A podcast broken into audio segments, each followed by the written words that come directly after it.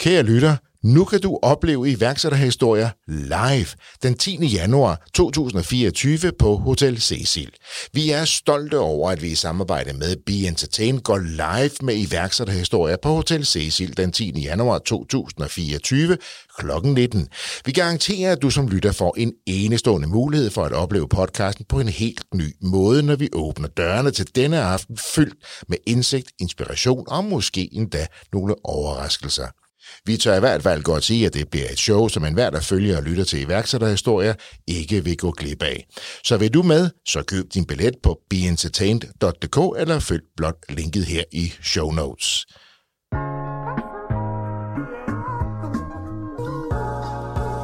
Hej, mit navn er Mark Anthony, og du lytter til iværksætterhistorier produceret af Podtribe Media i samarbejde med episodens sponsor, Trade. Podtrap Media producerer i øvrigt også Lykkefix med Mette Blok og hele Danmarks motivationspodcast 10 i 8 Motivation til et godt liv med mig, Mark Anthony. Og du finder det hele der, hvor du allerede lytter til podcasts. I denne episode af iværksætterhistorier stiller vi skarpt på bogen Den Store Succes sammen med medforfatteren Martin Bjergård. Bogen er baseret på vidensjagt rundt hos 20 af Danmarks mest succesfulde og inspirerende iværksættere.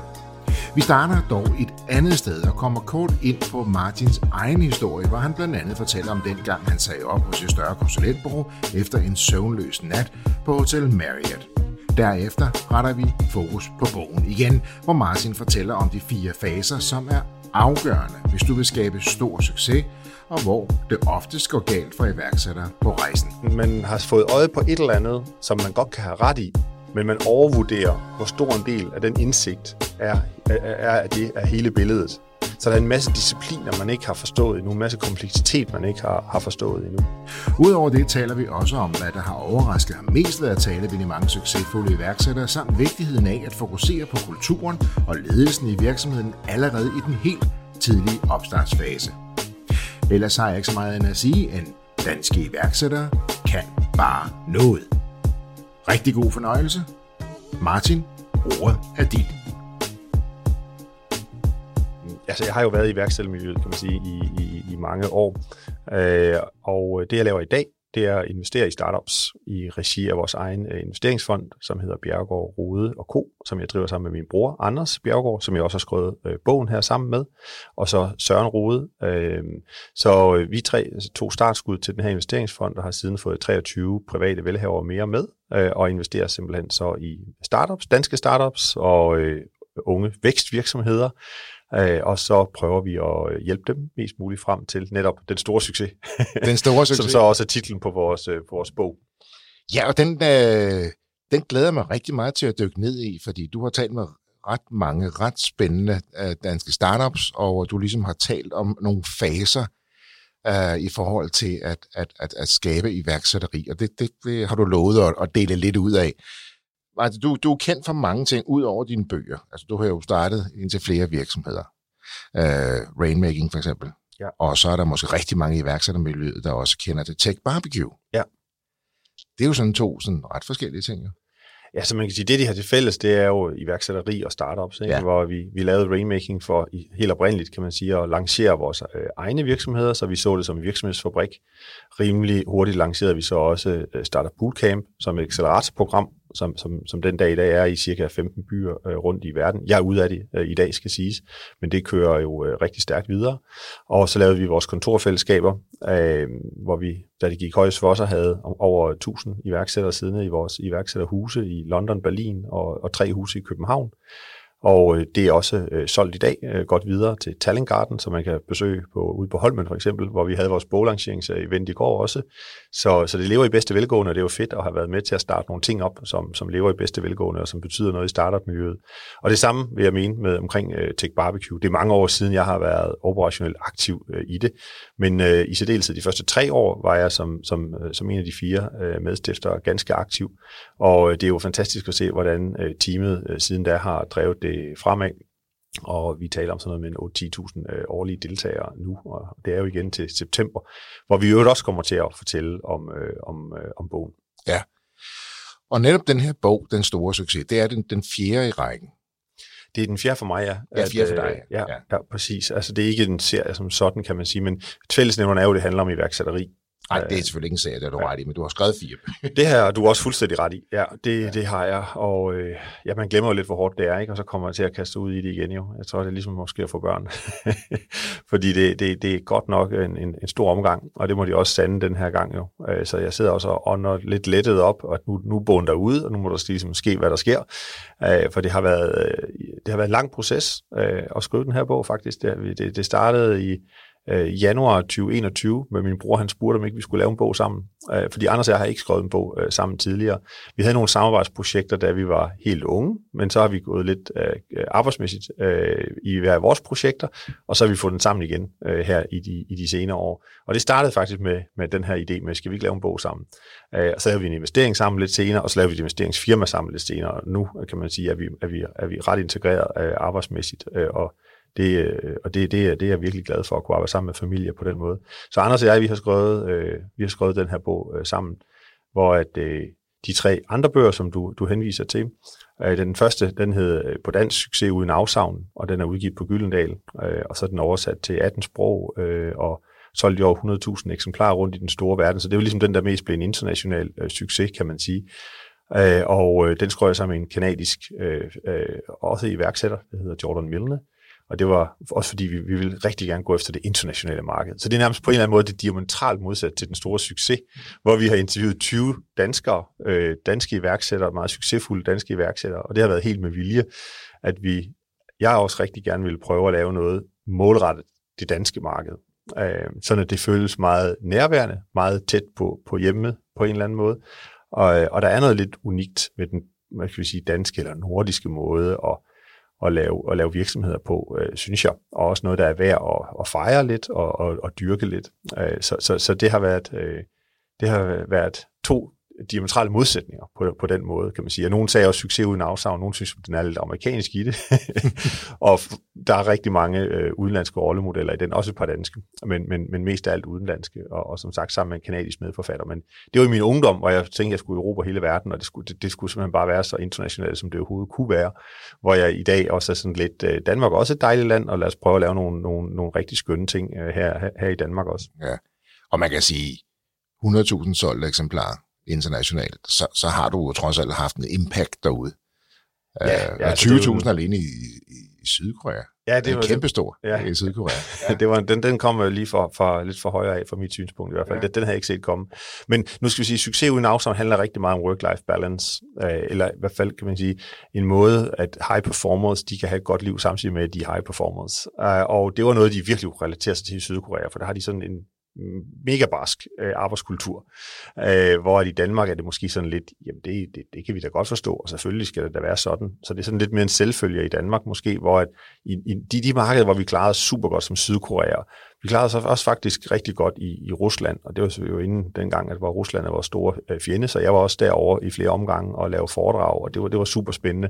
Så der havde vi et rigtig godt forlag også, og, og, og kom, kom, kom meget ud med bogen i iværksættermødet der også.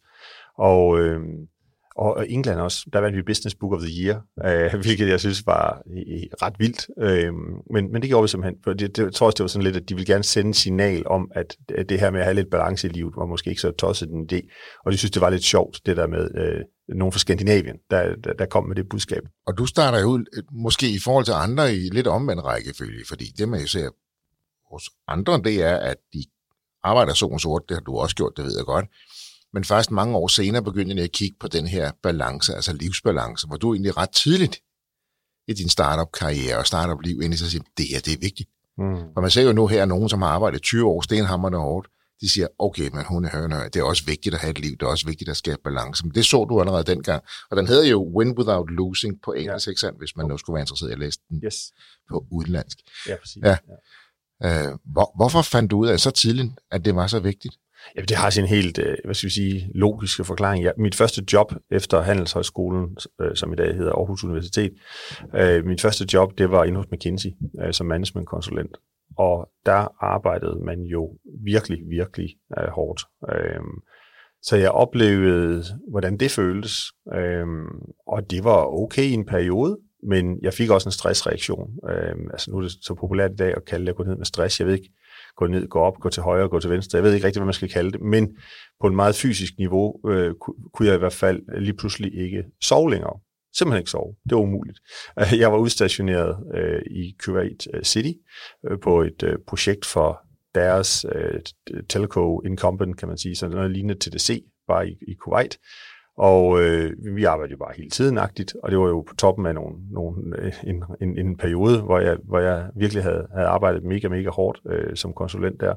Og øh, jamen lige pludselig så jeg ikke sove længere. Og så jeg, jeg, gik, jeg gik rundt på det der Marriott Hotel, hvor vi var indlogeret på, på gangene, øh, fordi jeg ikke kunne holde ud at være, øh, og bare ligge der og stige op i loftet øh, hele natten. Og jeg var jo lidt i panik, fordi jeg havde super øh, stramme deadlines og en, en lidt, øh, hvad skal vi sige, hård chef, altså på sådan en elegant måde selvfølgelig, men man er jo ikke i tvivl om, at man bliver evalueret og målt og vejet hele tiden. så, og der var, der var ting, der skulle laves hver eneste dag, rigtig mange ting, kan man sige. Så lige pludselig kunne jeg ikke sove længere, og det var jo lidt, øh, ja, det panikkede jeg jo lidt over, at gik rundt på gangene der, og så, øh, satte jeg mig alligevel lidt ned i en sofa på et tidspunkt på, på gangen der øh, klokken halv fire om natten på Marriott Hotel, og øh, så døsede jeg måske lige en lille smule hen, og der kigger jeg op, og så står der en, en hotelansat og siger, Sir, are you okay? Og lige da gik det op for mig, no, I'm not okay. og så øh, tog jeg simpelthen den beslutning, at jeg vil dagen efter, altså når kontoret øh, åbnede hjemme i Danmark, vil jeg øh, ringe hjem til Connie, som var HR-chef på det danske kontor, og sige, at jeg øh, sagde min stilling op. Øh, og da den tanke først kom ind i mig, så blev jeg simpelthen hele, hele det skiftede i mig. Jeg kunne mærke det sådan helt fysisk. Altså, der var selvfølgelig den der, gør jeg det virkelig, gør jeg det virkelig? Men jeg kunne også mærke, ja, jeg gør det. Øh, og øh, det gjorde jeg, og så sov jeg som en baby. Nej, altså en af de der babyer, der sover. ja, de babyer, der sover, som man siger. Men bare ja. det, du træffede beslutningen, det gav dig simpelthen den ro. Du fik. Fuldstændig. Ja. Jeg var jo en ung mand dengang, kan man sige. Og det, jeg, har, jeg, jeg har noteret mig, at kroppen har en intelligens, som nogle gange rækker ud over det, som vi kan tænke os til. Fordi problemet, det var jo, situationen var jo, at alle de sagde, ej, hvor du heldig, du har fået et job hos McKinsey. Det skal du bare være glad for. Øh, for hver eneste måned, du er der længere, jo bedre karrieremæssigt står du til dit næste jobhop. Øh, og det er jo helt fantastisk. Du bør være taknemmelig, og så mange vil gerne have dit job osv. Intellektuelt giver det alle sammen mening, øh, og derfor så kan man jo, mennesker kan jo rent faktisk arbejde sig selv ihjel. Altså det, det, øh, og i nogle kulturer, i Asien, i Japan for eksempel, sker det rigtig tit, at mennesker simpelthen arbejder sig selv ihjel. Det, det, det har vi evnen til. Øh, og øh, man kan sige, at det er jo en form for, for, for vanvid, men vi kan simpelthen have så stærk et mindset omkring, hvad vi bør gøre, at vi fuldstændig overrider det, som kroppen har brug for, indtil den så jo siger stop på den ene eller på den anden måde. Ja. Så, så, så jeg, jeg ser det som en gave, kan man sige, for min, for min krop, øh, der, at jeg ikke kunne sove længere. Og nu var det en ung krop, og jeg var en ung mand, så jeg kunne ligesom holde til det, og, og, og, og øh, i løbet af ret hurtigt, få dage, få uger faktisk øh, i hvert fald, så begyndte jeg at recover, øh, efter at jeg bare havde fået sagt op. Det var en kæmpe lettelse. Jeg arbejdede jo videre på måneder selvfølgelig i min opsigelsesperiode, men med et helt, med, med et helt andet mindset. Altså, jeg havde behov for at få fortalt alle, at nu har jeg været her, og nu skal jeg videre. Øh, og, og så passede jeg mit, mit, mit job og begyndte at tænke på, hvad jeg der, derefter øh, skulle i, i, i livet. Så det var motivation, det var min personlige motivation for at skrive en bog om work-life balance. Allerede på det tidspunkt, der må ja. jeg sige, du har det også, der er blevet vækket af ham midt om natten der, og er okay? Et så simpelt spørgsmål, hvor stor ja. forskel det kan gøre. Lige der, så, så trængte det ind, ikke? fordi jeg var sådan halvdøsig. Så det var ligesom, det, det, det trængte direkte ind og sagde, jamen, det er jeg jo faktisk ikke. Øh, og, og Jordan Milne, min medforfatter, øh, han arbejdede i en, en, øh, en, en venture-backed øh, øh, startup i, øh, i London.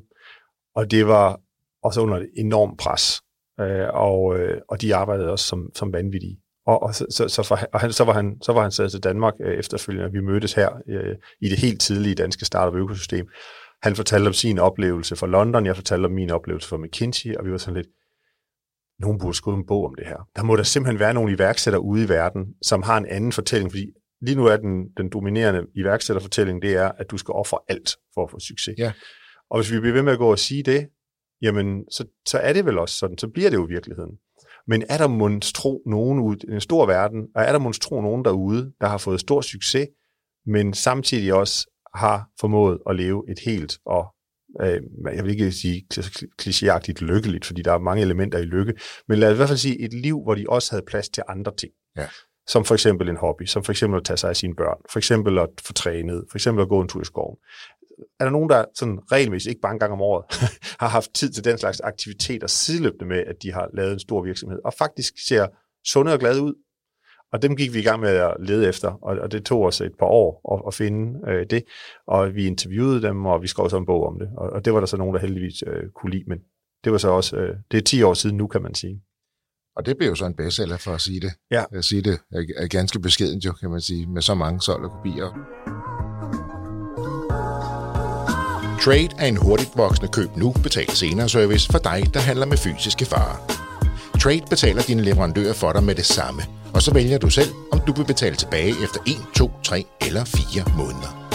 Med Trade kan du altså sælge dine varer, før du selv betaler for dem, og derfor have mere kapital til rådighed til at vækste din egen forretning. Det er helt gratis at være kunde hos Trade, og du betaler intet for at have en kredit hos Trade. Læs mere om dine muligheder og book en uforpligtende introduktion på trade.io. Så var du i startup-miljøet, og så har du jo så, som vi er inde på, skabt rigtig mange succeser øh, siden han selv. Og nu er det på tid, ja, så er der kommet tre bøger øh, i alt jo, og nu, nu den fjerde så, som du har skrevet sammen med, med, ja. med, din, med din bror. Ja. Som handler om danske iværksættere. Som du var inde på før, måske kan vi også inspirere lidt ud i verden med måden, vi gør det på i Danmark. Vi skal selvfølgelig ikke have skyklapper på. Det kan vi måske også have en tendens til i Danmark. Mm. Men måske kan vi også inspirere andre. Nu har vi jo gjort med mange andre ting, ikke? I, i forhold til vores, vores gastronomi, med vores hygge mm, og nogle ting. Ja. Så der er folk, der kigger ud ja. på verden ind på danskerne og siger, ja. hvad er det lige, de gør krimier der? Også, og krimier, ja, ja, præcis. Og ikke? design, ja. Ikke mindst. Mm. Øh, så nu er der altså også tid til, at dansk startup måske også kan inspirere, også udenlands. Men nu i første omgang det udkommet næsten på dagen, som vi sidder her. Ja. Den store succes. Ja. Og du har interviewet 20 danske iværksættere. Ja. Hvordan har du udvalgt dem? Uh, vi, vi har faktisk uh, også snakket med langt flere end 20. Uh, og så har vi endt med at, at sige, hvilke 20 skulle så med i bogen. Og uh, ja, vi har sagt, de, de danske, uh, det er jo, kan man sige, sætter en eller anden uh, startpunkt for, hvor vi kigger hen. Så har vi sagt, at de skal være succesfulde, øh, og efter nogle bestemte kriterier. Fordi jeg vil heller ikke sidde og sige, at den eneste form for succes, det er at lave en milliard exit. Altså sådan er det jo ikke. Altså det, hvis man har det mega fedt undervejs, og man skaber nogle gode produkter, og man servicerer sine kunder øh, på en måde, der giver mening for dem osv., så, videre, så, så kan det jo være, i sig selv være en super stor succes, selvom man ikke nogensinde sælger sin forretning for, for mange penge. Men lige specifikt i den her bog, så er jeg løftet til læserne lidt, at vi har været på en vidensjagt for at finde ud af, hvis man nu skulle have lyst til at gå efter at lave en, en, en stor succes i økonomisk forstand også. Hvordan kunne man så tænke omkring det, og hvordan kunne man bære sig ad med at gøre det? Så vi har kigget efter nogen, der har lavet store exits af deres virksomheder. Ja. Øhm, det har 18 af de 20. Vi har to med, som ikke endnu har exitet, men vi har alligevel valgt at sige, den her case, den er så inspirerende, den, den, den skal med. Øh, og det er så også for at få en okay balance mellem mænd og kvinder. Øh, I bogen vi har syv øh, kvindelige iværksættere interviewet og, og, og 13 mandlige. Ja. Og det var faktisk lidt et mål, at vi også gerne vil inspirere til, at vi får flere kvindelige iværksættere. Øh, så vi har kigget rigtig meget på nogen, der har lavet nogle store exits, og, og, og mange af dem kender vi, altså alle sammen agtigt. Øh, som Tier-butikkerne og Lavkagehuset og Claus Meier og, og Johan Bylov. Øhm, fordi når ligesom man har, altså de er involveret stadigvæk i, i, øh, i mange af tilfældene, ikke alle, men i nogle af tilfældene er de stadigvæk involveret og medejer af deres virksomheder og, og driver deres virksomheder, men de har exitet majoriteten. Det er det, man ligesom kalder en exit. Ikke? Øh, fordi når den begivenhed er sket, så kan man i hvert fald sige, at det er en eller anden øh, bevis for, at det blev en succes. Øh, fordi en virksomhed kan jo godt gå til sydlandet godt i en periode, så kan den lige pludselig øh, måske ikke gå så godt, og der er gået for lidt-agtigt. Og vi vil også gerne prøve at lave en bog, hvor ikke at halvdelen af dem de er gået for lidt øh, øh, tre år efter udgivelsesdatoen. Ja. så, så, så det var det andet kriterie. Og så har vi også let efter nogen, som, øh, altså, som har lyst til at dele hvad de har lært undervejs. Det er ikke alle, der har. Nogen vil rigtig gerne være diskrete milliardærer, øh, og det er helt øh, okay selvfølgelig, men vi har selvfølgelig været afhængige af at finde nogen, som, som også ville dele. Øh, vi har spurgt mange, og så har vi kigget på, hvem, hvem, er velvillige til at dele. Øh, hvem er reflekteret? Øhm, fordi der er også nogen, der bare har lavet en stor succes, og spørger dem, hvordan? Jo, men øh, det er sket bare. -agtigt. Jeg arbejder ja, i mange heldig. år, jeg var lidt ja, heldig. Ja. de, har ikke, de er ikke, altså de er jo være vildt dygtige, men de er ikke typerne, som reflekterer over det og kan sætte ord på. Og øh, nogen kan måske heller ikke gøre det igen, fordi de var simpelthen ikke klar over, hvad de gjorde første gang. Nej, nej, nej, præcis. Så, så man skal på en eller anden måde også være, både være villig til at være og evne og, og, og, og kunne formidle det. Ja. Og så har vi haft rigtig mange testlæsere på øh, til, til, til bogen også, fordi det, det er jo sådan, vi har bygget startups, altså lad os få det hurtigt ud i hænderne på nogle kunder. Så vi har sendt sådan halvfærdige manuskripter og brudstykker ud til et, et, et hold af testlæsere, som interesserer sig for emnet. Og, og øh, så har vi set, hvad har feedbacken været. Og det der, det er mega godt, eller det der forstår jeg ikke helt, eller det der, det, det, det giver sig selv, eller det der, det var virkelig en interessant pointe.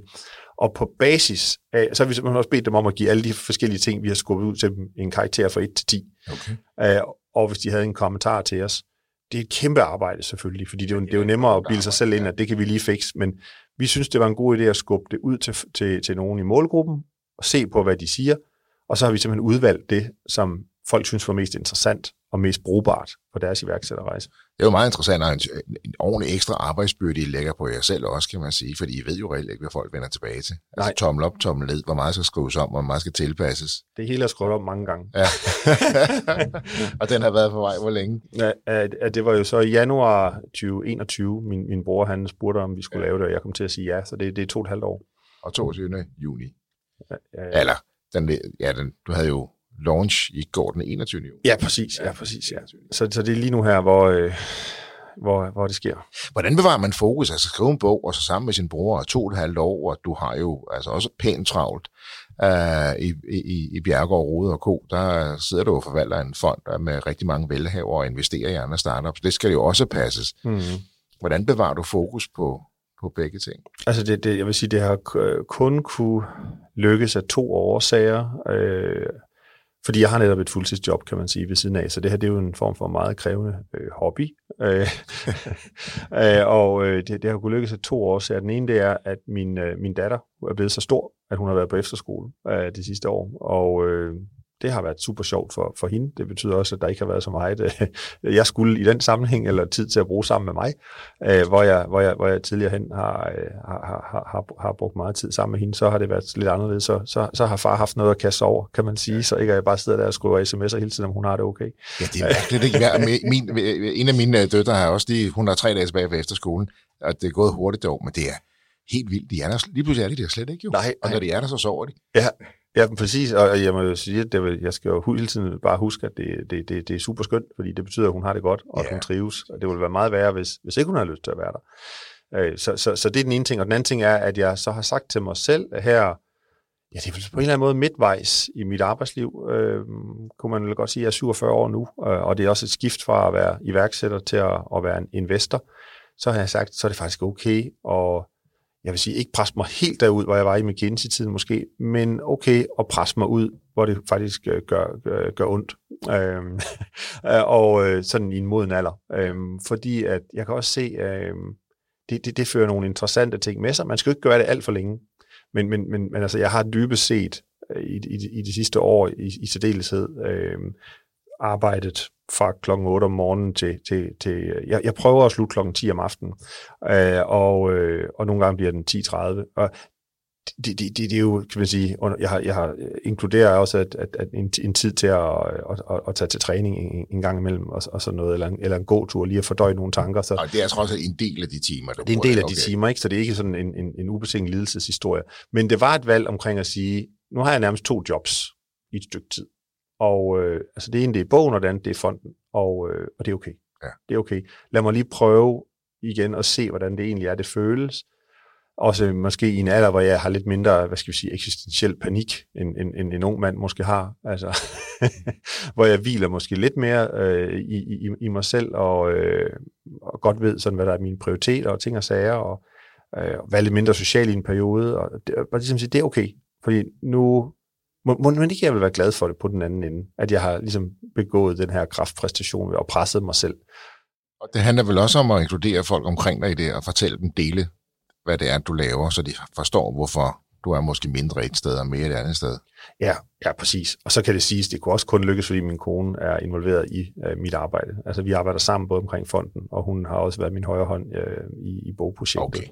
Så, så, så hun ligesom er blevet lejet ind i at være lige så engageret i, at vi får den her bog ud i verden. Ellers har det nok været svært. Det er det der med økologien, som jeg plejer at sige, at, at økologi er altså en naturlig del af helheden, og det er, som mennesker skal vi også tjekke økologien i vores liv, og det er jo det, nogle gange så glemmer man det, og det er jo også det, som jeg øh, ved, du, du, du, du kommer lidt ind på også i din første bog, netop det her, det skal være en naturlig del af helheden i forhold til, jamen hænger det sammen, kan jeg det, jeg sætter mig for? Altså passer det ind i det liv, jeg har, eller hvad skal jeg gøre? Og jeg er nok også lidt typen, som synes, at alle dage behøver ikke at være ens, og alle faser behøver ikke at være ens. Faktisk kan jeg godt lide noget variation. Så jeg kan se nu, hvor jeg sådan kigger tilbage, at altså, jeg designer noget variation ind. Og, øh, og, altså, nu tænker jeg rent konkret, at jeg lige skal have en periode, hvor det er sådan lidt mere 8-4-agtigt. Altså, øh, og også hvor jeg nogle gange vil prøve at sætte og sige, nu har jeg lige et par timer, jeg ikke behøver at lave noget egentlig. Ja. Hvordan føles det lige? Øhm, men for mig fungerer det helt fint at, at designe lidt nogle forskellige faser og tage, tage ja, nogle forskellige udfordringer på sig, og nogle gange måske, næste udfordring skal være at komme lidt tilbage til indimellem og kunne slappe lidt af. Lad os gå lidt tilbage til den store succes, fordi øh, den store succes handler også om, om fire faser. Øh, du skriver om, om fire, eller I, undskyld, skriver om, om fire faser i, i, i bogen i forhold til, til startup. Jeg tænker, det er bedre, at du med dine egne ord ligesom uh, uh, forklarer lidt, hvordan er du kommet frem til de fire faser? Hvad er de? Og, og, og, og hvorfor er du kommet frem til lige præcis de fire faser? Ja, de fire faser, det er forberedelse, opstart, vækst og succes. Ja. Og det er sådan overordnet set de fire faser, man jo skal igennem, hvis man øh, står øh, og ikke har en virksomhed øh, i dag, men har tænkt sig, at man gerne vil lave en, man drømmer om at lave en, og man drømmer også om at komme hele vejen til, at man har bygget noget, som er økonomisk bæredygtigt øh, og kan leve videre, også efter man ikke selv måske har tænkt sig at, øh, og, og stå på mål for det hver eneste dag, og man måske også er blevet økonomisk uafhængig øh, i processen. Øh, hvis man så allerede har en virksomhed, så kan man sige, så er det måske ikke forberedelse, der er så, der er så afgørende. Så øh, kan man jo, afhængig af hvor langt man er nået, kigge på opstart, vækst og succes. Hvis man har allerede haft en god øh, opstart, så er det måske øh, vækst og succes. Øh, og for selv iværksættere, som allerede er i vækstfasen, vil jeg mene, bogen er relevant, fordi der er rigtig mange, der faktisk når vækstfasen, men ikke når hele vejen i mål til en realiseret succes. Øh, der kan gå ting galt i alle fire faser faktisk, øh, og nogen spænder ben for sig selv, eller falder i en fælde allerede i forberedelsesfasen. Nogen gør det, og det har jeg faktisk selv prøvet i en af de ting, jeg var med i, at vi nåede helt frem til, at vi havde en super flot vækst, en super god virksomhed, men vi fik ikke lige gjort det helt rigtigt i den sidste fase, og dermed kommer vi ikke helt over, over målstregen. Øh, så, så man kan ligesom snuble undervejs, øh, og det er helt øh, naturligt. Øh, og, og, og hver, sin, hver sin fase, sin charme og sine udfordringer. Øh, så derfor har vi delt bogen op i, i de fire faser.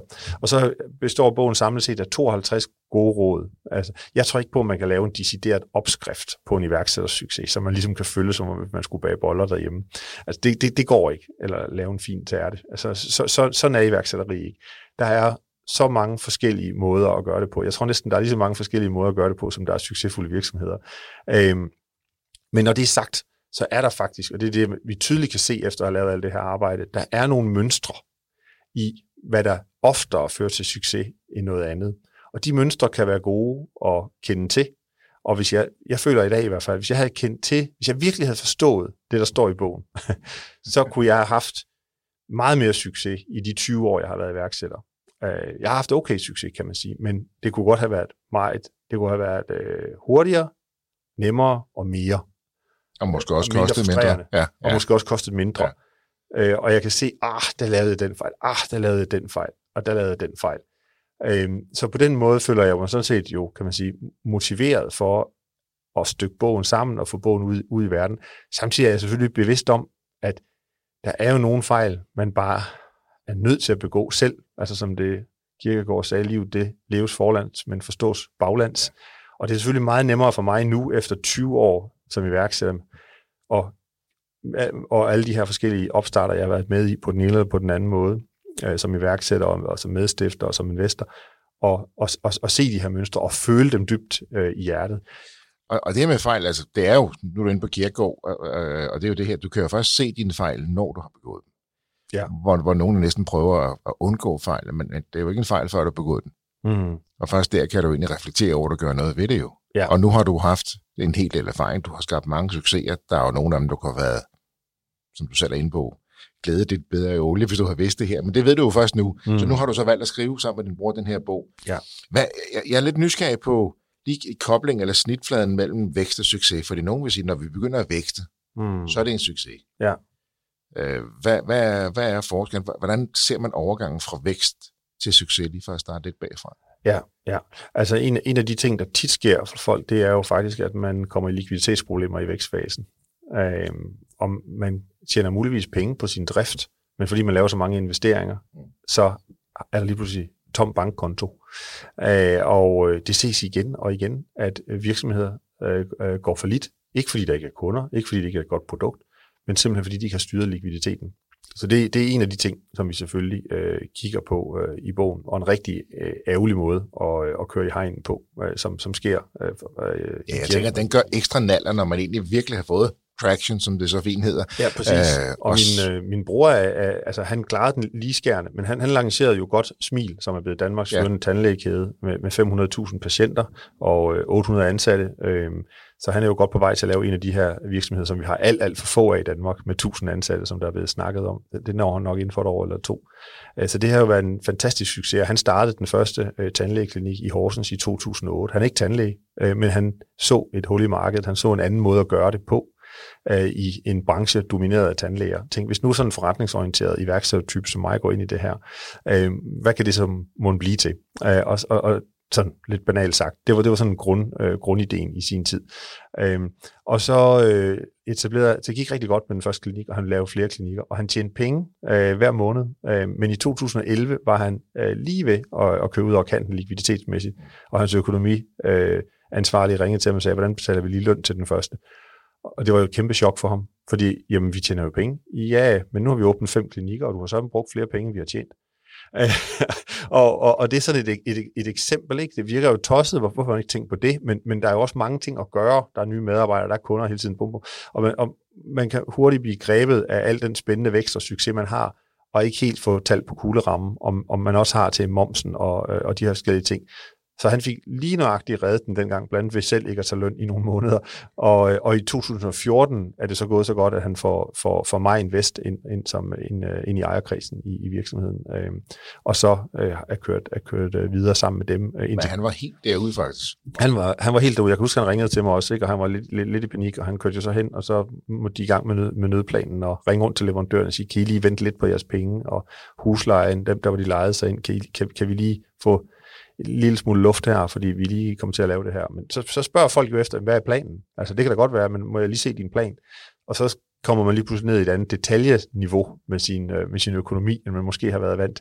Og han har også læst på Handelshøjskolen i, i Aarhus, så vi burde kunne sådan nogle ting. Men i, altså, igen og igen, så det, øh, ser man iværksætter, det er ikke fordi, de ikke egentlig ved det, eller fordi de ikke er intelligente eller hårdt arbejdende, men det er simpelthen man, man kører ud af motorvejen, det går pivstærkt, der er mange ting at tage sig af, der er begrænset antal timer i døgnet, og lige pludselig er der et eller andet, og det er tit noget med økonomien at gøre, som, som, som, som der går galt. Så man bliver, man bliver, man bliver fartblind? Ja. Lidt ja. talblind i forhold til et umiddelbart drift og en umiddelbar omsætning, men man glemmer ligesom at se forbi det her. Ja. Eller har ikke overskud det, til det. Det, det, det er en ting, der kan gå galt i hvert fald. Ikke? Og en anden ting, der kan gå galt, det er, at man er meget, meget kundeorienteret i starten jo. Det er man jo nødt til at være. Øhm, men vi kender også det, at meget store koncerner, de tit ikke er så kundeorienterede. vi er måske selv kunder sådan nogle steder, og man kan mærke, der er kunden jo mest af alt tit til ulejlighed. Øhm, en, en, en ung virksomhed skal jo gerne forblive og være totalt fokuseret på sine kunder i så længe, altså ideelt set for altid, men det er åbenbart lidt svært, men i hvert fald indtil den store succes er helt i hus, skal man sørge for at være det.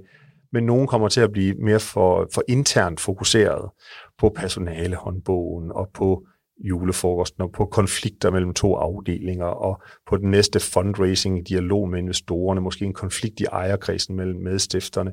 Der kan gøre alt muligt, der gør, at vi begynder at sidde og kigge mere internt, end vi sidder og kigger eksternt og ud mod vores kunder, og husker, at vi er her egentlig for at gøre noget for kunderne, som de gerne vil have os til at gøre. Ja. Øh, så det kan også køre, køre, køre i hegnet øh, på, øh, af den grund. Og det er lige præcis der, hvor du siger, du vækster, du ryger ind i det her. Det er det, der gør, at du ikke kommer over ja. i den sidste fase og ja. skabt en succes. Præcis. Ja. Og hvis jeg må nævne en tredje, så kunne det være, at øh, nogen beslutter sig for, at de gerne vil sælge butikken, øh, og så går de efter en exit. Men hvis det nu måske var lidt for tidligt, at øh, den ikke er helt skarp nok endnu til, at de lykkes med den exit, kan det være totalt øh, demotiverende øh, og forsøge at lave en exit, der ikke lykkes.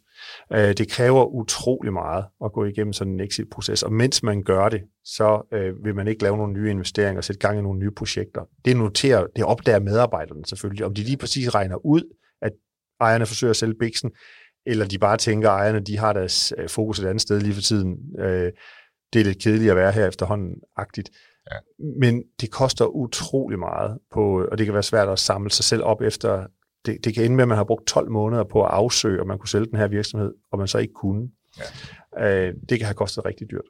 Og det er jo der, hvor du sådan ind i vækst, du kommer ikke over stregen hen til succes, kan man ja, sige. Og, og det er jo meget interessant med, med, med kundeorienteret, eller kundefokuseret, eller kundecentreret, i for høj grad husker du dine kunder. Uh, en af de ting, som når jeg arbejder med virksomheder, jeg siger, det er, hvis, hvis der er en proces, der ikke kommer kunden til gode, så skal I fjerne den. Ja. Ja, hvis der er en aktivitet, hvis der er et eller andet, I, I laver, en måde, jeg arbejder på, der ikke, I ikke kan bevise, hvordan kommer kunden til gode, så skal I fjerne den, fordi så er det kun for jeres egen skyld. Ja, ja. det synes jeg er et godt princip. Øhm, præcis, så det må ikke komme til at handle sådan noget, men nu skal vi have mega flotte kontor, eller guldfisk i receptionen, eller el, al, altså den slags ting og sager der, altså med mindre det er, fordi kunden de kommer og besøger en hele tiden, og de køber mere, ved man, fordi at øh, vi har en super flot reception med guldfisk. Ja. Altså, det, det, sådan gælder det måske i et hotel, men sådan gælder det nok ikke i et forsikringsselskab. Nej, men man kan sige også, hvis, hvis medarbejderne bliver gladere af det, og på den måde mere effektive, vi ved jo godt, at, at motiverede og glade medarbejdere, de laver mere profit, de er mindre syge, og de er mere effektive. Så på den måde kan man sige, hvis det så kan føres videre til kunden, så er det jo godt. Ja. Ja. Men hvis det ikke kommer ud til kunden, så Præcis. hvorfor? Og man skal være lidt selvkritisk i, det, i, i, i den vurdering, ikke? fordi man kan hurtigt over, altså, man kan gå i gang i hvert fald med at overbevise sig selv, og jeg har selv været på den, den, den rejse tidligere. Man, man kan konstruere argumenter for de, for de mest fantastiske ting. Ja, ja. man kan overbevise sig selv om mange gode ting. Ikke? ikke? Så, ja. så man skal være noget selvkritisk på, betyder det reelt noget ja. altså for, for kunderne? Og du har selvfølgelig ret, altså hvis det betyder noget reelt noget for, for, for medarbejderne, ja. kan det overføres til at betyde noget for, for kunderne. Hvis vi går tilbage til de to, øh, eller går over til de to første, altså forberedelse og opstart, altså forberedelse og opstart, det ligger måske lidt i ordene, men jeg vil alligevel gerne bede dig om at sætte dine ord på. Hvad, hvad ligger der i de to faser? Altså man siger jo tit, at forberedelse er, den, er, er, det, er det halve arbejde, og det gælder absolut øh, i iværksætteri, vil jeg sige. Og mange fejler, fordi de ikke er ordentligt forberedt. Øhm, og jeg vil mene, hvis, hvis man har en idé øh, til et eller andet, øh, og det er selvfølgelig lidt nemmere sagt end gjort, men hvis man, hvis man gerne vil have en stor succes, så kan det være super smart, at man siger, okay, jeg vil arbejde med, øh, med det her område, eller med den her idé. Hvem er der, jeg måske kan få et job hos i et års tid? Og det, det, det, det var jo faktisk lidt, øh, det er en efterrationalisering på sin vis, fordi det var ikke sådan, jeg tænkte fra starten af, men efter McKinsey kom jeg jo til at arbejde hos Claus Meier, øh, og var en del af hans ledelsesgruppe øh, i et par år. Og der så jeg noget inden for fødevarebranchen, øh, inden for catering specifikt, som kunne gøres bedre. Og derfor startede jeg Frokost.dk. Og derfor vidste jeg, hvad jeg havde med at gøre, øh, fordi jeg var i branchen, kan man sige, og jeg kendte de mennesker, jeg skulle have fat i.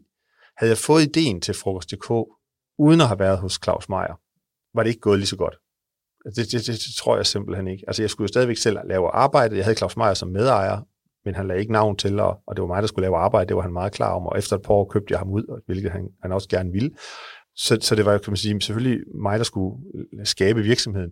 Men det, at jeg kom indefra, ind, ind, indefra i branchen, jeg var ikke, du ved, 20 år i branchen, og derfor helt groet fast i, hvordan man gjorde. Så jeg udfordrede hele tiden, hvordan man gjorde, men jeg gjorde det ud fra et, en, en, et vis vidensgrundlag, fordi at jeg var en insider i branchen. Øh, hvor jeg andre gange har lavet noget, øh, hvor at jeg ikke har, taget, har gjort mig den umage og arbejdet et par år i branchen først. Og simpelthen forsøgt at lave bogforlag. Ja. Fordi at efter at have udgivet min egen bog, tænkte jeg, nu har jeg set så mange bogforlag, hvordan de gør det. Det kunne man da gøre meget smartere. Jeg er ikke den eneste, der har haft den hjerneblødning. øh, altså, og, og, øh, og nogle få er jo, er, er jo også lykkes med, så, øh, med et eller andet take på det. Øh, men øh, det havde været super godt, hvis jeg der havde taget, gjort mig den umage og, og, og lige arbejdet et par år i branchen øh, hos People's Press eller Gyldendal eller et eller andet internationalt forlag. Fordi så har jeg fundet ud af, hvad er det egentlig, jeg arbejder med? Hvad er det egentlig, jeg er op imod her? Og tror jeg stadigvæk, min, min hypotese holder. Så det her med at forberede, hvis du ikke forbereder det godt nok, så kommer du sådan lidt forhastet ind i det. Ja. Din utålmodighed får lov til at overtage. Ja. Eller du, du tror, du ved mere, end du rent faktisk gør. Ja, ja præcis. Man, man, man, man har fået øje på et eller andet, som man godt kan have ret i, men man overvurderer, hvor stor en del af den indsigt er, er, er, det er hele billedet.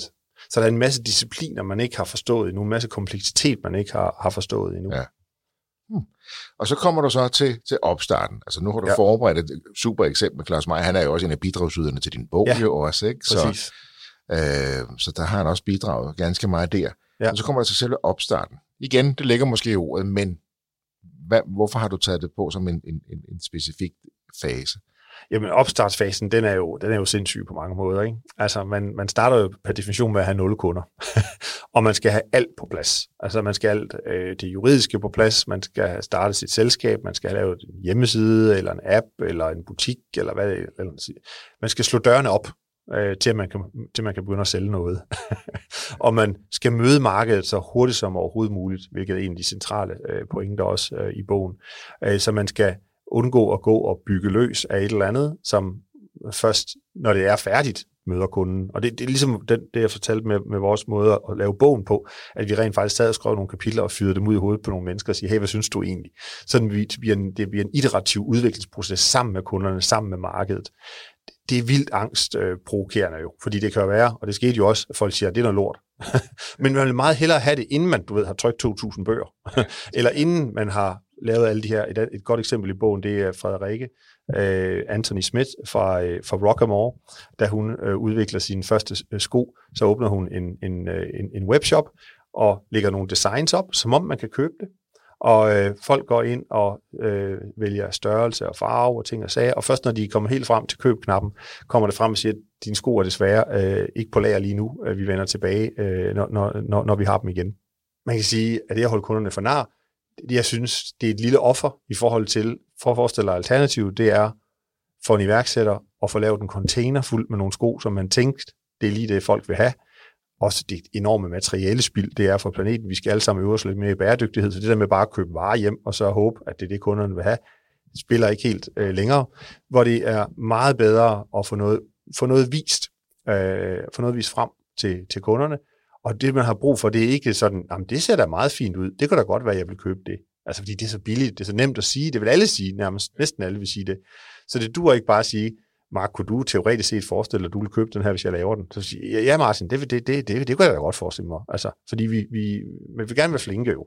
Men hvis jeg sagde, Mark, vil du købe den her, den koster 1000 kroner, så vil du nok lige kigge lidt mere grundigt, og så sige, har jeg egentlig brug for det? Og sige, så skal den ikke være på den der måde i hvert fald. Nå, hvordan skal den så være? Jamen, så skulle den kunne det her også. Nå, okay. Men behøver den at kunne det der? Nej, for det er jeg faktisk ligeglad med. Okay, nu har jeg noget at arbejde med. Så opstartsfasen handler om så hurtigt som muligt få solgt noget. Og vi, vi er meget fortaler for det, man kan kalde øh, købmandsmodellen, som også øh, er beskrevet i bogen er rigtig godt af Martin Thorborg, som er en af dem, der også er med i bogen, øhm, hvor man lynhurtigt kommer i gang med at få noget omsætning. Fordi det, der er sket de senere år, det er, at der er kommet så mange investorer. Jeg er jo selv en af dem i dag, kan man sige. Så der er kommet rigtig mange muligheder for, at man kan rejse kapital. Og nogle iværksættere bliver meget forhippet på at snakke med investorer og få penge fra investorerne, og udskyder dermed det øjeblik, de begynder at få penge fra kunderne. Og det, det kan være helt okay at få en investering fra nogle investorer, men jeg synes først, man skal have penge fra kunderne. og når så man har vist, at det virker, og man kunne skrue meget hurtigere op for det, ved øh, at få nogle penge ind fra nogle investorer, så giver det øh, mening at, at gøre det. Og det er jo også en af de kriterier, I, I, uh, I investerer ud fra i, i Bjergård, Rode og Co. Ikke? Det er jo et bevisprodukt, en bevist omsætning, at, at de har fået fat, som jeg læser mig frem til. Ja. Det er, de har beviskonceptet, øhm, og de har en vis omsætning. Det er, ja, det er der, I vælger at gå ind, kan man sige. Ikke? Så det, det er der, hvor folk har været godt igennem, både forberedelse og opstart og måske også er gået i gang med væksten.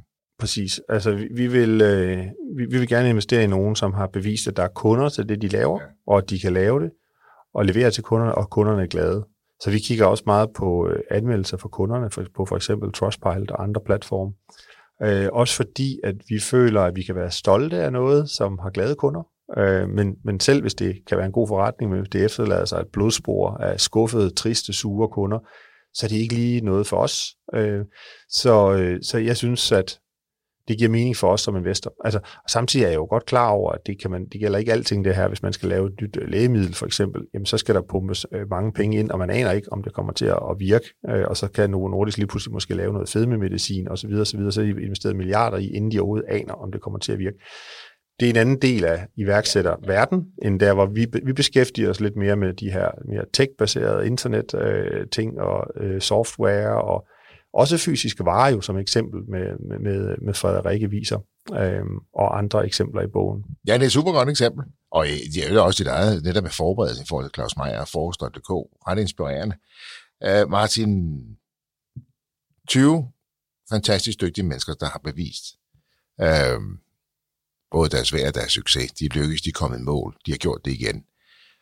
Øh, hvad, er, der, er der noget, der især har overrasket sig blandt de 20 mennesker, når I har siddet ned og talt med dem, og fundet ud af de her fire faser?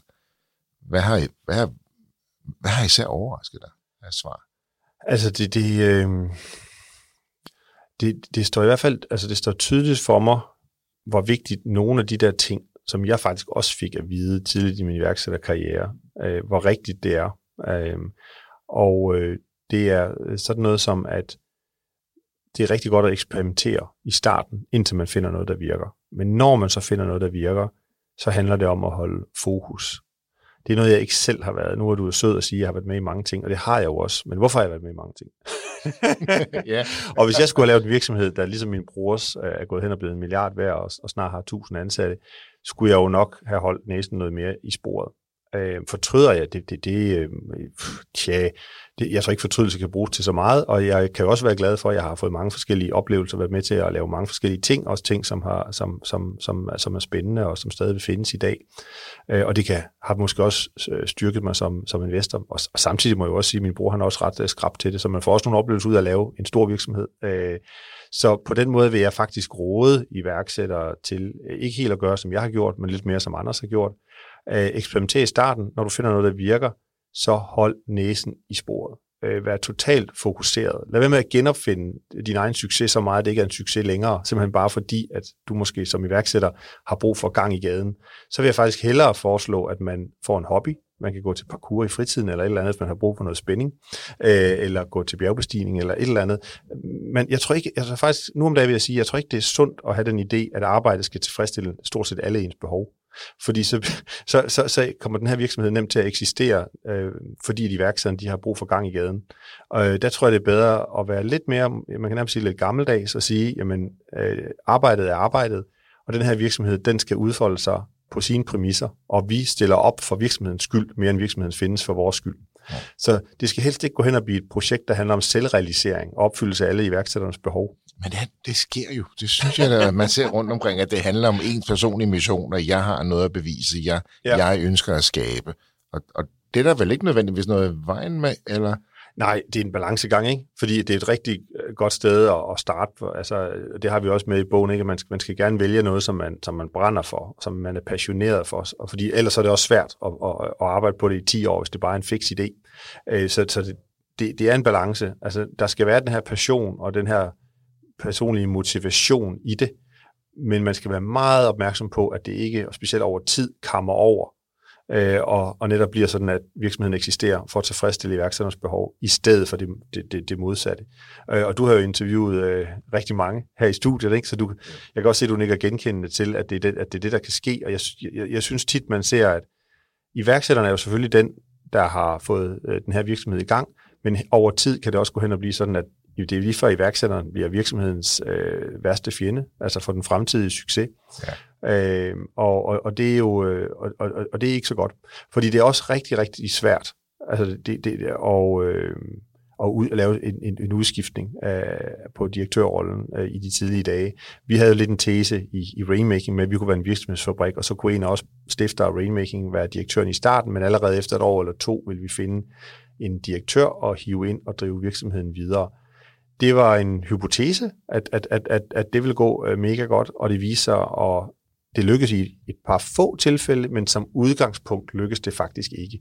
Det er rigtig svært, det der med at give sin baby over til en anden, så længe det stadigvæk er en baby. Ja. Det skal faktisk helst være en voksen, altså før man kan give den videre øh, ud til den store verden. Øh, så derfor er jeg blevet meget opmærksom på det der med, vi leder i hvert fald, vil jeg sige, når vi skal investere vores egen sparekroner i noget, øh, så leder vi efter den der type iværksættere som har gnist og passion for det, de laver, og som er sådan meget fokuseret, eksekveringsagtige, øh, og som, det er jo, altså, vi må jo prøve at gøre et gæt på, om vi tror, de kan holde det i 10 år. For det tager det at lave en succes. Altså det, det, nogle gange er det gået lidt hurtigere, men det er godt nok sjældent. Og mange af de ting, man lige pludselig hører om, de har været 10 år i gang, inden man hører om dem. Og nogle af dem, vi har med i bogen, har lavet det, de har lavet i 20 år, inden de laver den store exit på over en milliard eller sådan et eller andet. Okay. Som for eksempel Lennart fra, med TIA-butikkerne. Ja, og det er den gode, den, det er den gode gamle, men man har hørt den før. It takes 10 years to make an overnight success. Er det ikke Præcis. det, man plejer at sige? Og det er utrolig rigtigt. Altså, og det, det, det er godt, hvis man bare kan tage det til sig. Altså, forstår hvad jeg mener? For jeg havde meget i mine unge dage, sådan, det vil jeg gerne udfordre. Og tænkte, hvad skulle der til for det betræ? Øh, og i dag vil jeg sige, så jeg kunne ikke i hvert fald, øh, du ved, finde den, finde den nøgle, og måske det nogle gange er, er, er lidt uh, urealistisk. Uh, så jeg, tror, det, det er rigtig godt, at man kan være meget fokuseret. Så det er de her meget fokuserede typer, der, der typisk lykkes med deres forretning. Men måske kan man også på tre år, det kommer jo vel også an på, hvordan du definerer succes selv, hvis du er iværksætter. Hvis du efter tre år kan lave en exit, ikke? og du får 100 millioner med dig, så, siger, så har jeg skabt en succes. Så kan man så sige, ja, virksomheden er måske i vækstfasen for at blive i jeres fire faser, den er ikke blevet en succes endnu, men nogen har set potentialet og købt ud. Så kan man sige, personligt var jeg en succes, fordi jeg, jeg lavede en exit på 100 millioner, men virksomheden er måske ikke blevet succes endnu. Kan man sætte mm. det sådan op? Ja, det, det kan man godt. Øh, og der er nogle eksempler på, at nogen har, har kunnet sælge deres virksomhed for 100 millioner efter tre år, men, men der er ikke så mange af dem. Nej. Altså, det tager som regel, altså, selv hvis det er bare i godsøjne, altså 100 millioner er jo en vis sum, kan man sige, ikke? Og man, for at overtale nogen til at give 100 millioner, så kan de synes, det er ret fedt, det man har bygget. Og, og, og, og, og det vil faktisk i langt de fleste tilfælde formentlig tage øh, op mod de 10 år. Ja, der bliver måske også lidt talblind, altså 100. Jeg kunne måske også snakke 10, 20 og 30 millioner, Jamen, men, men det, er, hvordan du definerer succesen selv. Det er jo egentlig mere det, jeg vil frem til. Hvis du synes selv som iværksætter, at jeg er en succes, fordi jeg har solgt min virksomhed for X. Ja men virksomheden i sig selv er ikke blevet succesen for at blive jeres faser endnu. Ja, jeg er helt enig. Ja. Altså, og den dynamik, der er, kan man sige, øh, på, på, på, på det her marked for at sælge sin virksomhed, det er, at man skal, man skal, man skal faktisk op i et par hundrede millioner-agtigt, før at du kan aktivere langt den største del af markedet af mulige købere. Altså de, langt de fleste, der køber virksomheder, kigger først, når vi kommer over på 100 millioner øh, i, i pris. Så det, der er ikke nu i hvert fald sådan et meget aktivt øh, marked for at sælge virksomheder til 20 millioner. Øh, måske man lige i sit eget netværk kan finde en køber og sådan, men det er stadigvæk så, så småt og så sårbart, at, øh, at, at det, det, det er en meget usikker vej øh, at gå, hvis man vil prøve at sælge noget til, til sådan nogle, øh, til nogle mindre millionbeløb. Så derfor er det, at det bedste er, hvis man selv kan køre den op til et niveau, hvor det, det er også fordi, det handler om, at der skal være en fuld ledelse. Ikke? Fordi når iværksætterne først er solgt, så går han, hun måske hjem det kunne en køber i hvert fald være bekymret for, eller møde op med en halvhjertet. så inden man kan sælge en virksomhed, skal der være en, en, en, en fuld ledelse af professionelle, dygtige mennesker, som har været i gang med det her et par år i hvert fald, øh, og som man kan commit, som den nye køber kan også kan logge ind med nogle warrants og noget medejerskab og nogle bonusordninger og sådan noget. Så derfor, og så er man jo automatik op i en virksomhed af en vis størrelse, hvis der er en professionel ledelse på en håndfuld mennesker. Ikke? Hvor vigtigt er det, at øh, i alle faser, men hvis jeg lige må stå ned i vækstfasen, at som iværksætter måske træde lidt tilbage og investere i sine medarbejdere. Altså måske forstå, at, at nu, nu er der brug for at bygge eller udvikle den her kultur, uh, som folk er en del af, og begynde at styrke sine medarbejdere. Hvor vigtigt er det? Det er sindssygt vigtigt det er sindssygt vigtigt, fordi altså, øh, i starten kan iværksætteren jo, iværksætter teamet, fordi vi anbefaler også helt klart, at man ikke bare er en, men er to, tre eller fire i stifterteamet. Og i starten skal de mennesker sådan set gerne kunne lave det meste selv. Måske outsource bogholderi, og måske outsource online markedsføring eller sådan noget. Men de skal jo sådan set kunne de centrale ting øh, selv. Og det betyder så også, at ledelse er ikke det allervigtigste. Selvfølgelig selvledelse og samarbejde, men, men det er jo ikke sådan som sådan en ledelsesopgave øh, endnu. Og derfor er der også mange iværksættere, de er ikke øh, super dygtige til ledelse, når de starter. Og det siger vi, det er måske okay. Altså, fordi det er måske bare sådan, det er. Det er svært også at, tage, at bestige alle bjerge samtidig. Men når virksomheden så begynder at vokse, og det er jo så, fordi man har fået fat i et eller andet, der virker. Man har et produkt, man begynder at få nogle kunder, og flere og flere kunder, så man ansætter nogle medarbejdere. Så er man nødt til at forstå som iværksætter, at nu ændrer min rolle sig. Ja. Nu begynder jeg at blive leder. Og det skal man jo virkelig tage, tage, tage alvorligt, fordi folk møder jo op og har et arbejde nu i den her startup, og de sad måske før og havde et arbejde i en stor virksomhed, hvor der var dit, øh, det ene og det andet. Det kan man måske ikke på samme måde levere, men man kan heller ikke bare levere ingenting. Altså, man er nødt til at levere sådan en rimelig fornuftig ledelse. Og vi anbefaler faktisk også, at man siger til sine medarbejdere, hvis det er første gang, det er første gang, jeg er leder, jeg er jo iværksætter, jeg har startet det her, øh, og jeg var måske medarbejder i et stort firma før, så jeg ved da godt lidt om det, hvordan det er at blive ledet, men jeg har faktisk ikke prøvet sådan på den måde at være leder før. Så du må endelig lige sparke mig over skinneben, hvis jeg laver et eller andet totalt åndssvagt. Bare sig det til mig, fordi så snakker vi om det, så finder vi ud af det undervejs. Det er vel okay, fordi siger, her skal jeg blive bedre. Nu har jeg skabt det her, men nu skal jeg til at udvikle mig som det. Det er jo ikke alle, der gør det her. Nogle gange så har jeg også lidt øh, følelsen af, at, at iværksættere glemmer, at dem, de nu ansætter, er medarbejdere. Det er ansatte, de er ikke iværksættere. Ja, ja, ja. Det glemmer man øh, tit. Okay. Det har jeg også selv prøvet. Okay. Altså, jeg var fuldstændig ulideligt i, i, i mine i helt unge dage, da jeg var iværksætter første gang. Og jeg ved, at det samme har min, min bror sagt, at han også har været. Øhm, og det kan man føle sig lidt øh, flov over, øh, nu i en mere moden alder. Men, men den der idé med, at øh, jamen, jeg arbejder jo stadig, hvorfor går du hjem? Ja. Jamen, det er jo også lidt noget andet. Altså, det er jo din virksomhed. og, og, øh, og, er det en faldgruppe ja, for, for iværksætteri, synes du? Det er det, ja, det er det. Og man kan nemt være, altså, man kan nemt være ulidelig som iværksætter, og, og så kan det være svært at få de gode medarbejdere. For jeg, det kan være, når jeg der taler med iværksættere, og begiver mig jo, jeg er jo en del i miljøet trods alt, at det der med at investere i sig selv og sine medarbejdere, det, det begynder det på, men det bliver også noget, der bliver presset ind. Det skal vi også gøre flueben. Mm. Nu har vi gjort det med det her med at kigge på sin kultur, og er det spændende nok for folk, og hvorfor er de her?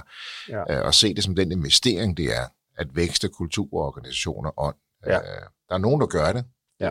Der stikker det rigtig godt af på en god måde. Og andre, de, de næsten imploderer, ikke? at de mm. slider ja. simpelthen sig selv op inden, indenfra. Ja, ja, og det kommer jo til at, at, at sætte barn for, hvor stor den her succes kan blive.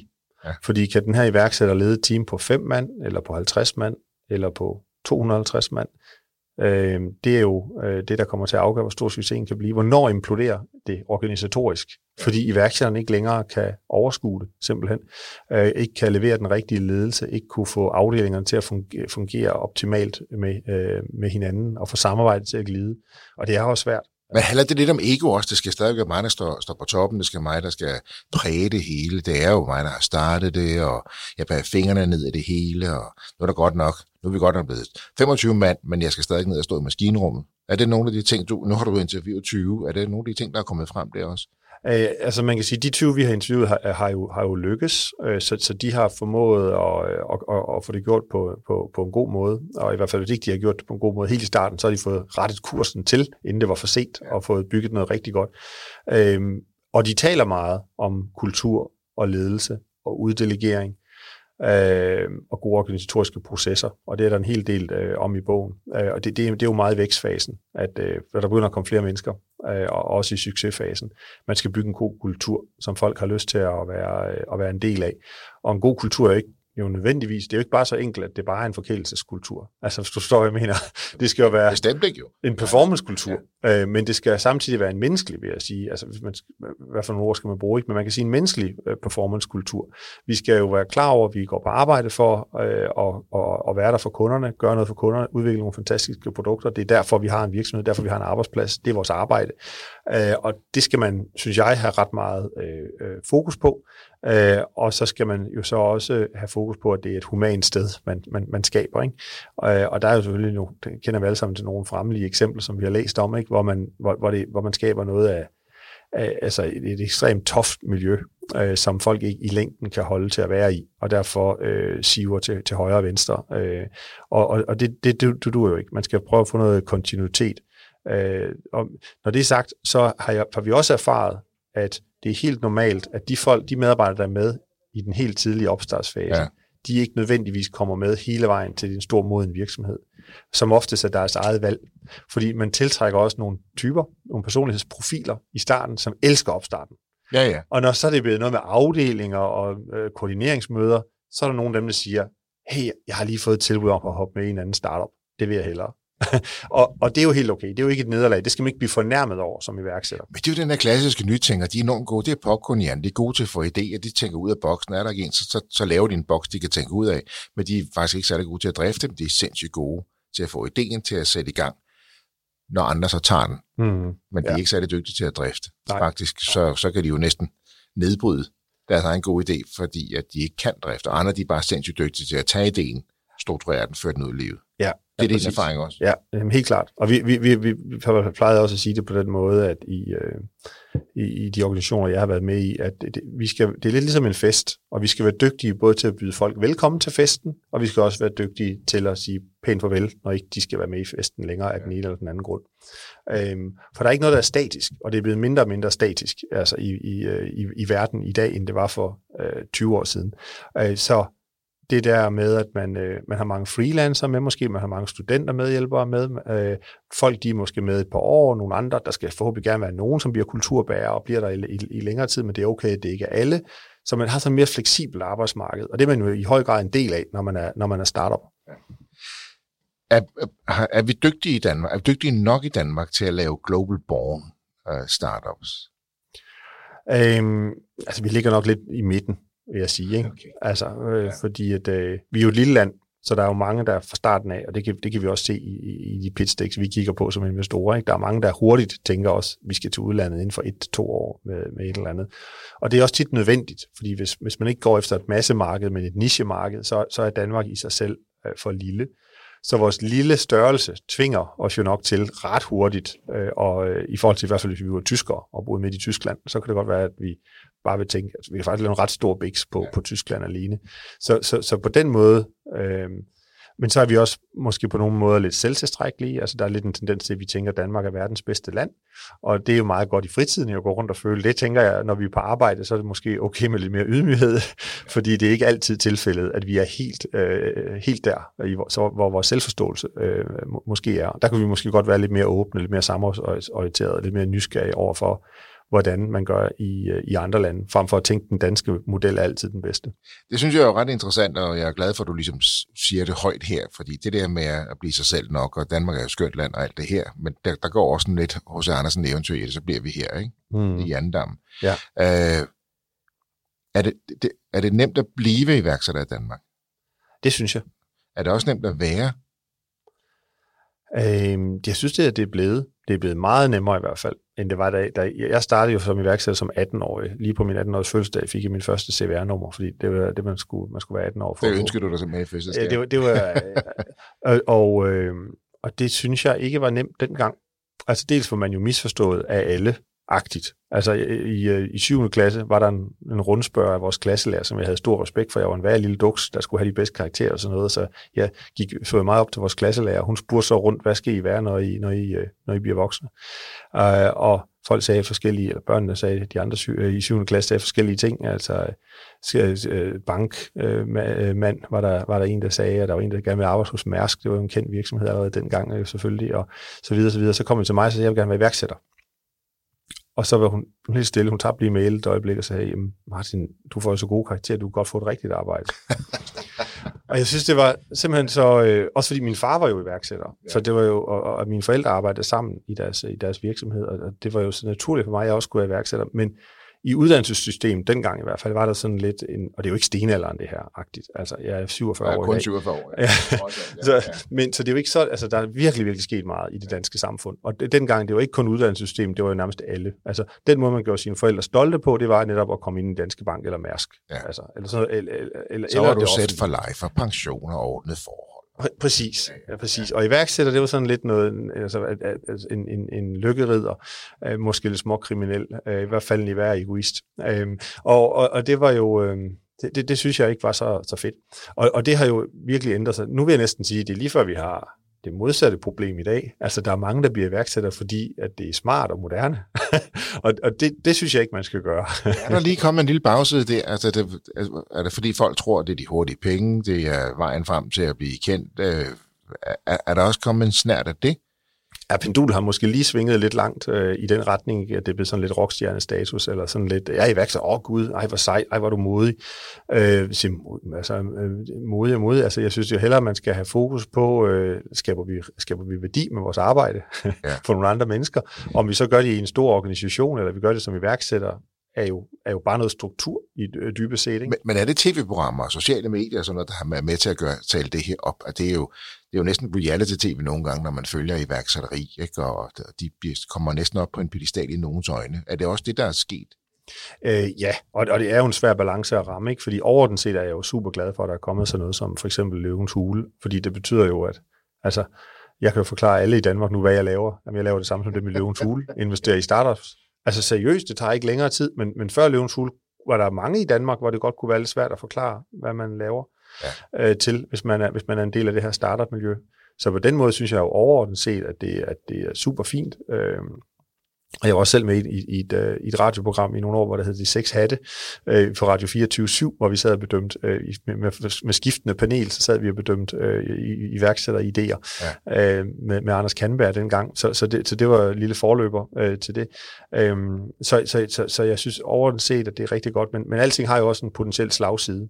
Og det kan lige præcis være det der med, uh, at det kommer til at ligne noget, der er meget uh, fætteret og attraktivt. Uh, og det er stadigvæk der, hvor man kan sige, det er krævende, det er hårdt arbejde, det er ikke for, øh, det er ikke for alle, fordi man skal være lidt specielt øh, skruet sammen for øh, og, øh, at være den type, som får, kan få succes med sin øh, egen virksomhed.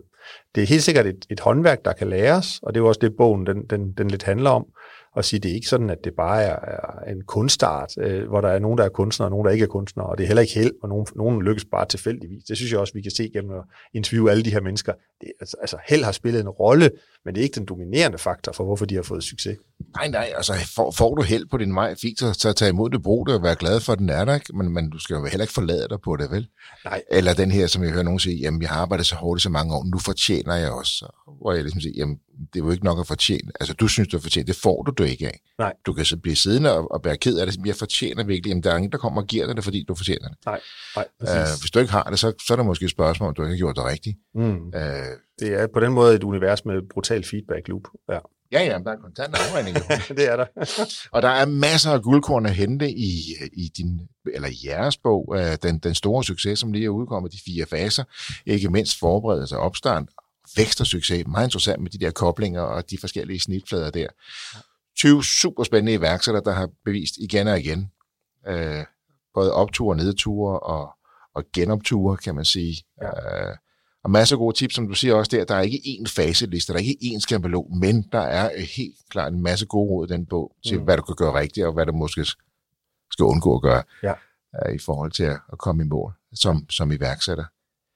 Martin, det har været super spændende, at tiden den fløjter jo afsted her. Uh, jeg glæder mig til at læse, læse videre, videre i din bog, og jeg ønsker dig alt muligt succes med bogen Den Store Succes. Martin Bjergård, tusind tak. Ja, tak for det, Mark. Det var episoden om Martin Bjergård og bogen Den Store Succes. Hvis du også har en iværksætterhistorie, som du brænder for at fortælle, så hop ind på vores hjemmeside og send os en mail, hvor du kort beskriver din virksomhed, og så er det måske dig, vi tager fat i. Ellers har jeg ikke mere at sige end, danske iværksættere kan bare noget. Tusind tak, fordi du lyttede med. Kan du have en rigtig god dag, til vi lyttes igen. Hej.